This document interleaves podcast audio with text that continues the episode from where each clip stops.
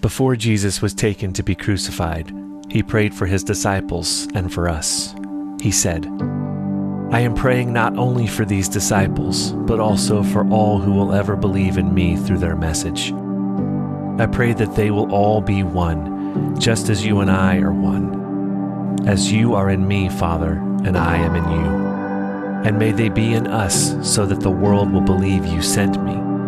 I have given them the glory you gave me so that they may be one as we are one. I in them, and you are in me. May they experience such perfect unity that the world will know that you sent me and that you love them as much as you love me. What does this perfect unity look like, church? What does it mean to become one?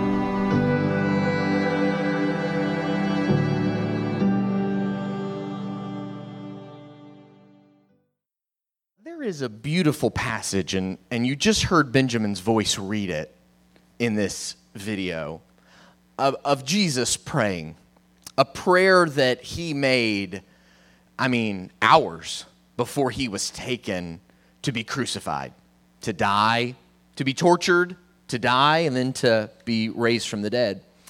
And this prayer is beautiful. If you've never sat down and read John chapter 17, it is the outpouring of the heart of Jesus.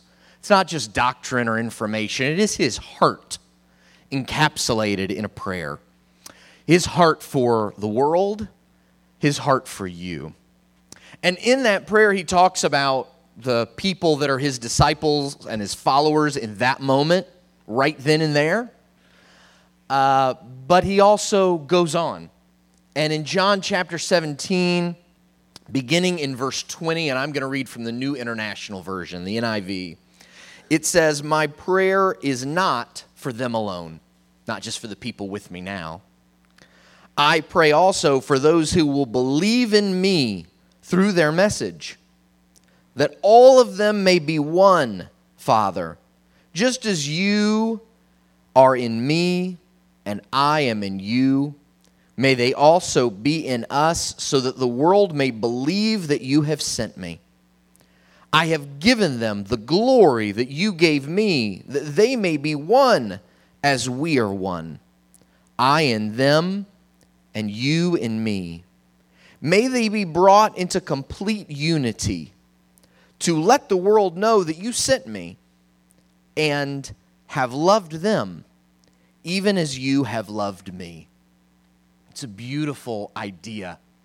It's a beautiful concept of Jesus imploring God for oneness, of him showing his heart for oneness, and him saying to God, I want not only the people I know today, but every single person who will ever live to experience the kind of oneness with you, God, that you and I, that Jesus and God are experiencing. And I long for that in my life. I long for it. But he goes on to say something else. In fact, he says it twice. He says, Not only do I long for it so that we will all experience it, but I long for this to happen as a message to the world. As a message to the world about what's possible, about what could be, about what the world could look like together and so that there would be unity and the world would look at the church, would look at Christians and say, well, this must be a movement of God. Look at the unity. Look at the connectedness. Let their unity be a sign to the world that my message, that the message of Jesus is truth. It's truth.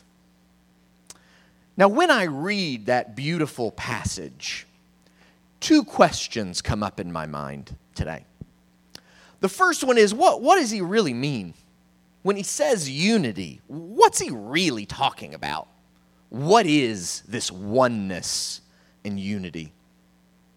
And we're going to talk about that in the next few weeks. This is the first lesson of a series about this idea of oneness and unity and what it means to have that in the church. But then there's a second question that comes up in my mind. If this is so important, if this is Jesus' heart, if this is in many ways the essence of how we're going to say to the world that this is the message, Christianity is God's message for the world, that unity will be the essence of that. And we, as Christians all over the world, are followers of Christ. Why are we so terrible at this? Why are we so bad at it? Why, when you think about Christianity, and when so many people think about Christianity, not just in this country, but around the world, they do the first word that pops out of their mind is not unity. That is not their first thought. Their first thought is division, judgment, condemnation, maybe even arrogance. Why are we here? where we are. Well, to talk about that effectively in this first lesson, I think we need to enter another dimension. Not a dimension of sight and sound, but of mind. No, I am not speaking of the Twilight Zone. I am speaking of what I'm about to do, which is to give you 500 years of church history in eight minutes. Yes. First, I need a drink. It's water.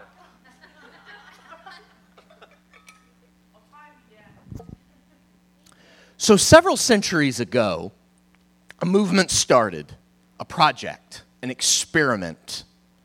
The experiment was focused on knowledge. How can we know what we know? And how can we be sure that what we know is true? That idea launched an era in history called the Renaissance, or the Enlightenment, or the Age of Reason all the same thing, which was an investigation of how can we know what we know and validate what we know. And some very smart people came up with some methods for how we would do it, which led us today to the scientific method.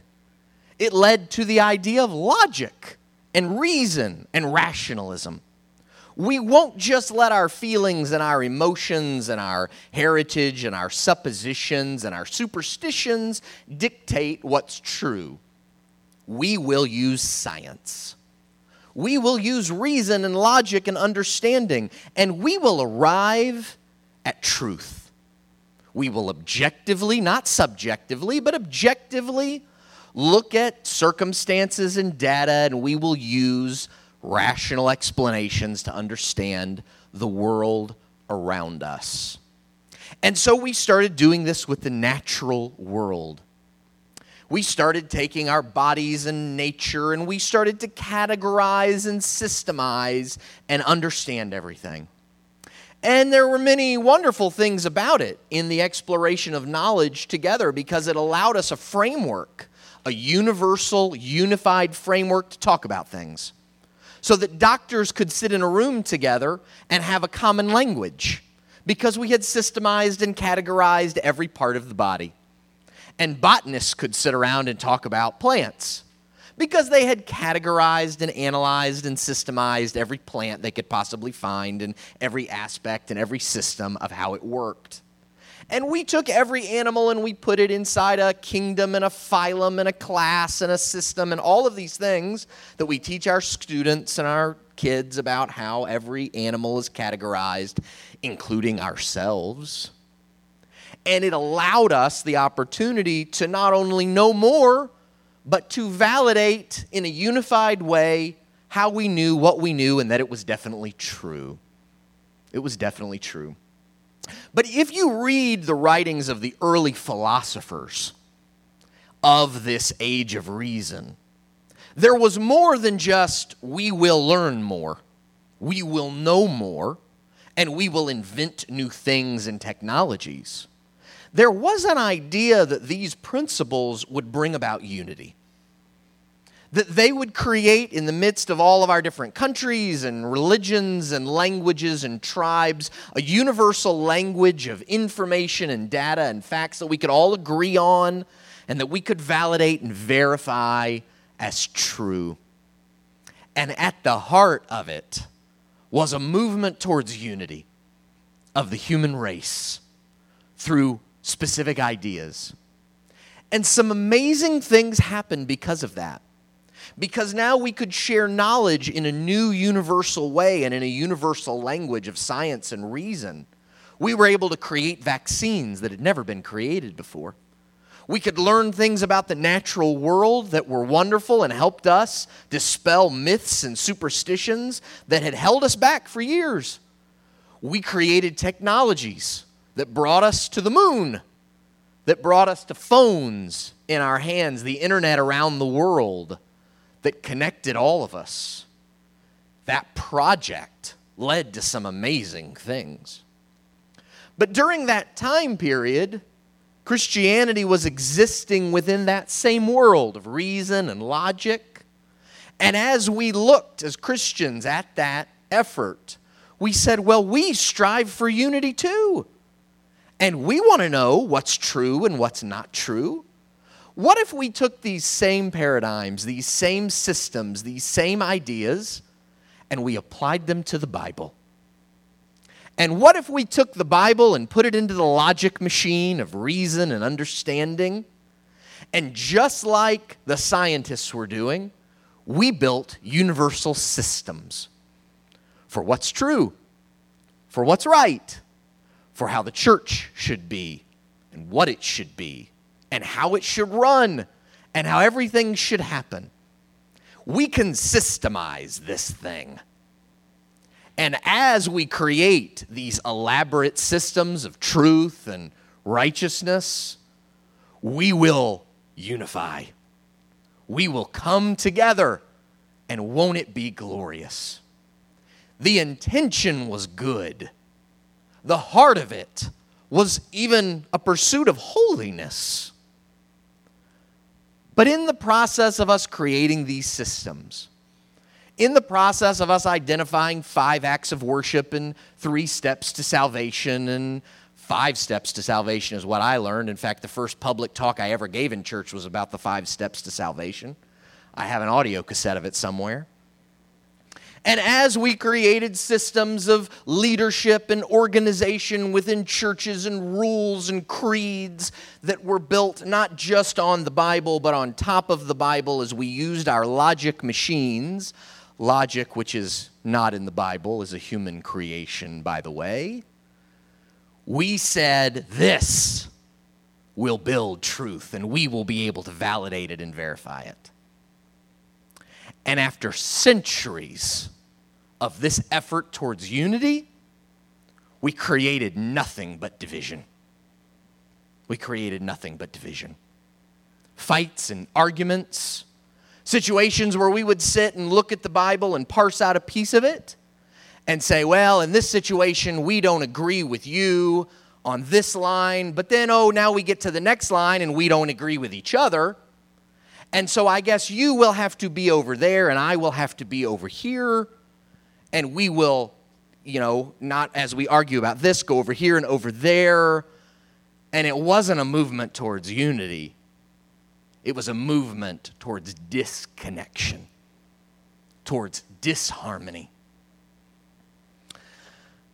And the same thing ultimately happened in the world of rationalism and in the age of reason and in modernism and the idea of modernism.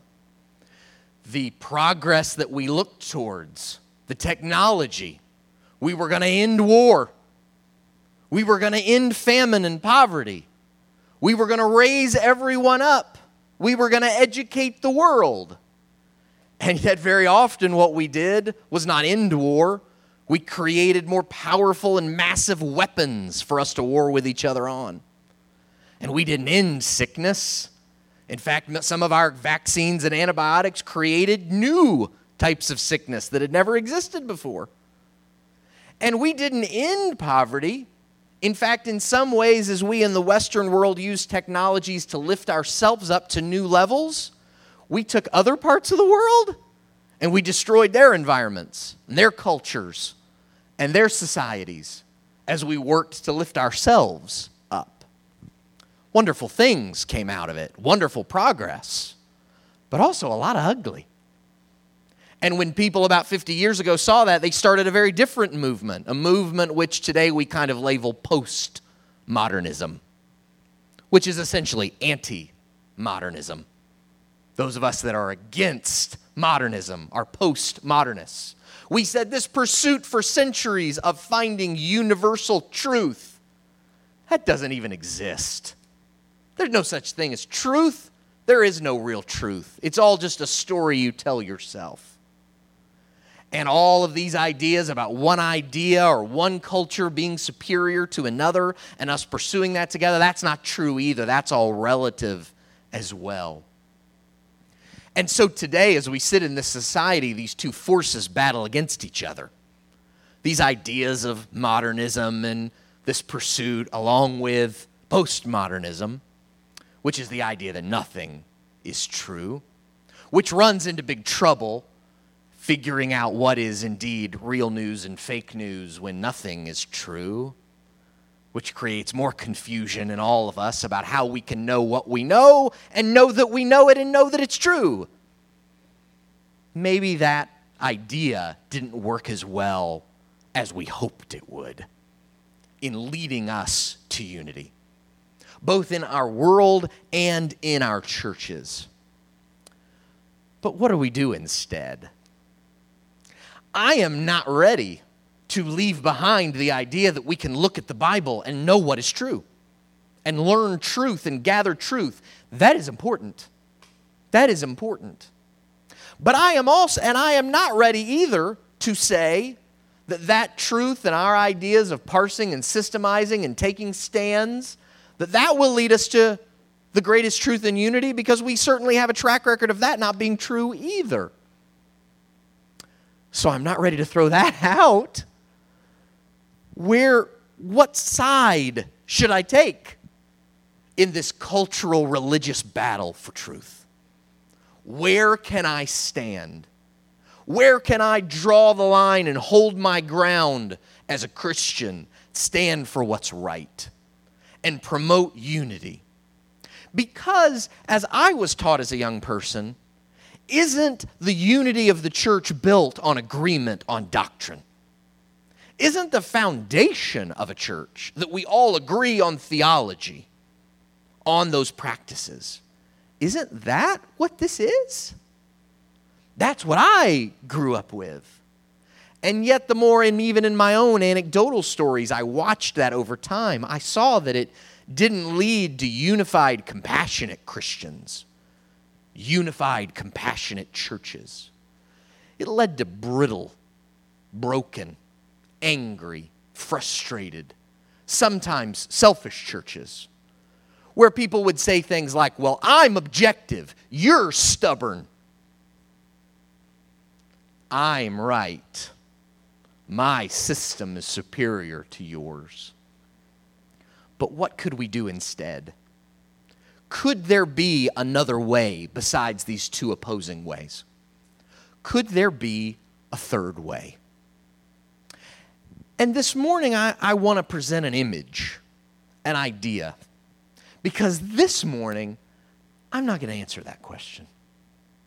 We've got a series ahead that I'm so excited about to answer that question. But to at least to try to answer that question together and maybe more important than answering the question, to start asking better questions, different questions. But the image that for me is helpful in this discussion is not the image of saying, I am going to stand in the place I am, I'm going to draw a line, and I will never cross it. It is not the image necessarily of we are soldiers in an army and we have decided our battle plan in advance and we will fight and destroy anyone that does not agree with us.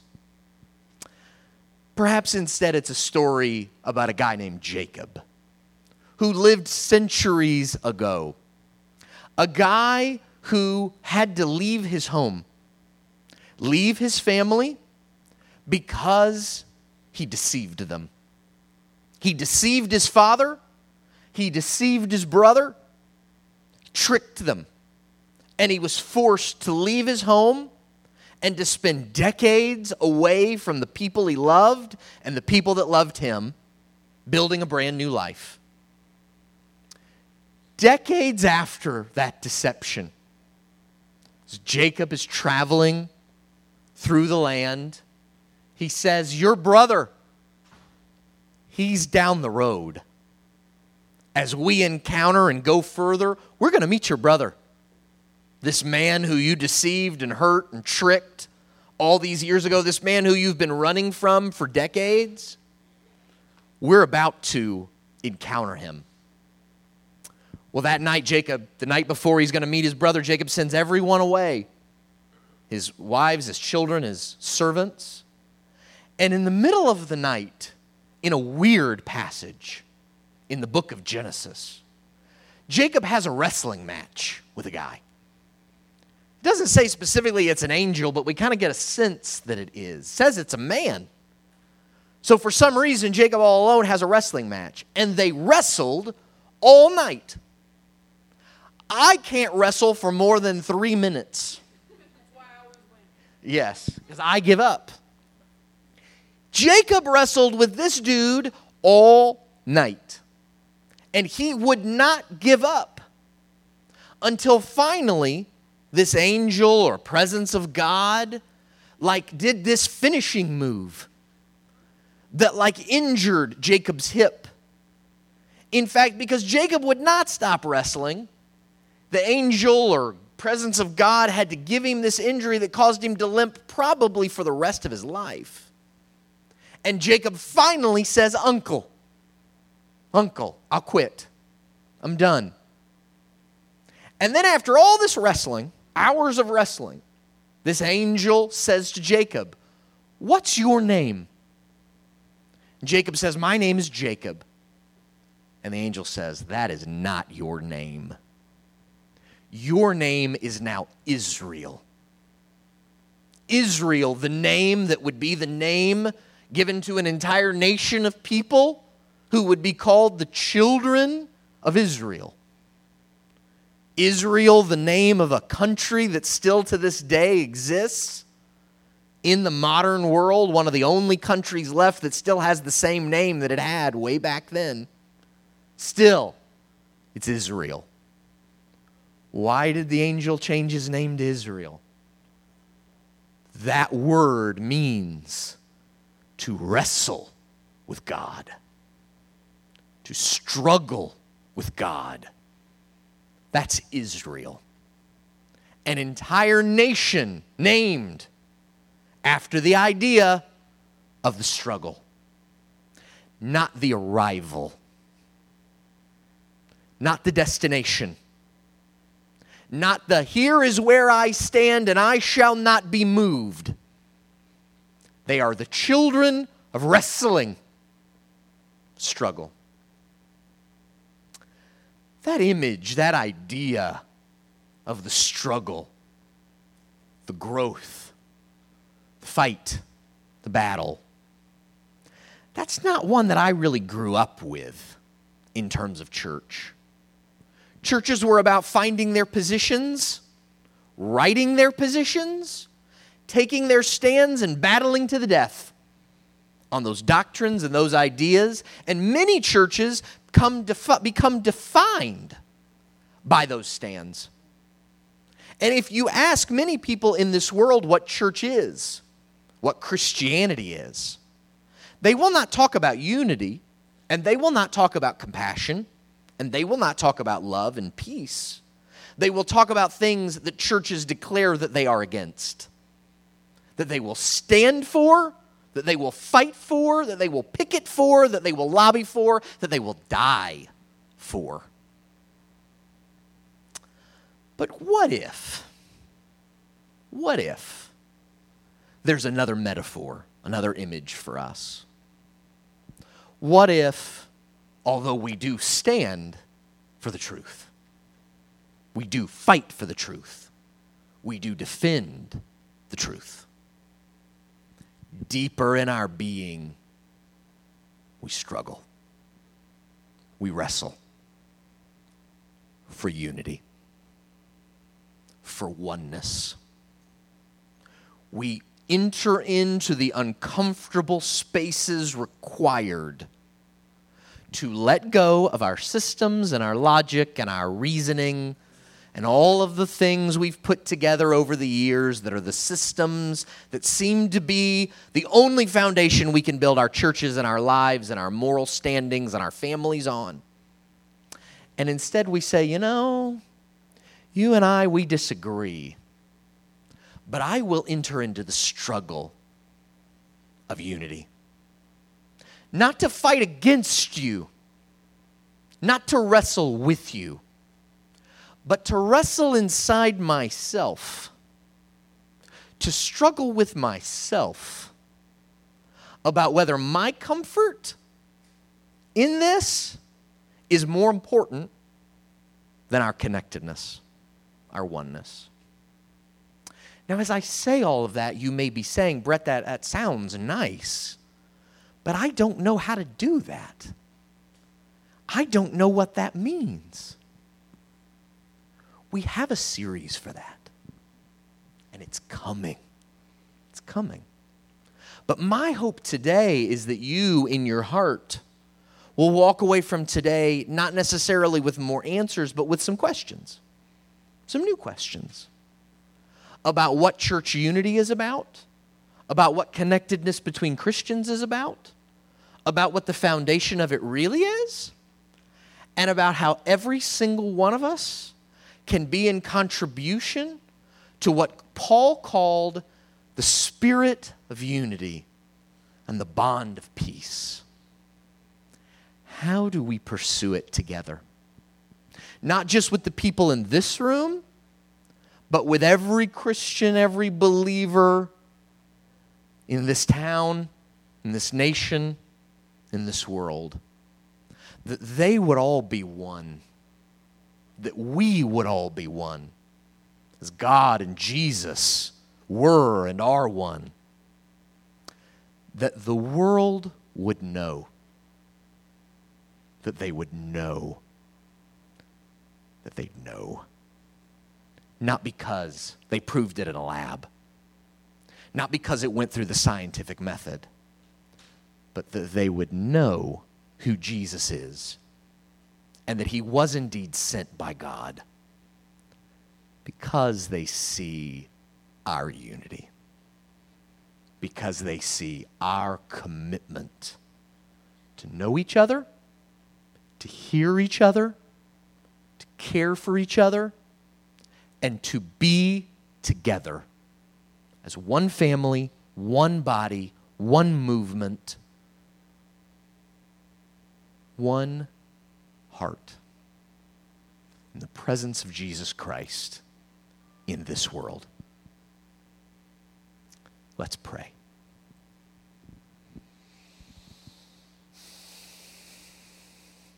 Father, in all nations, in all worlds, at all times, you have longed for us to be one.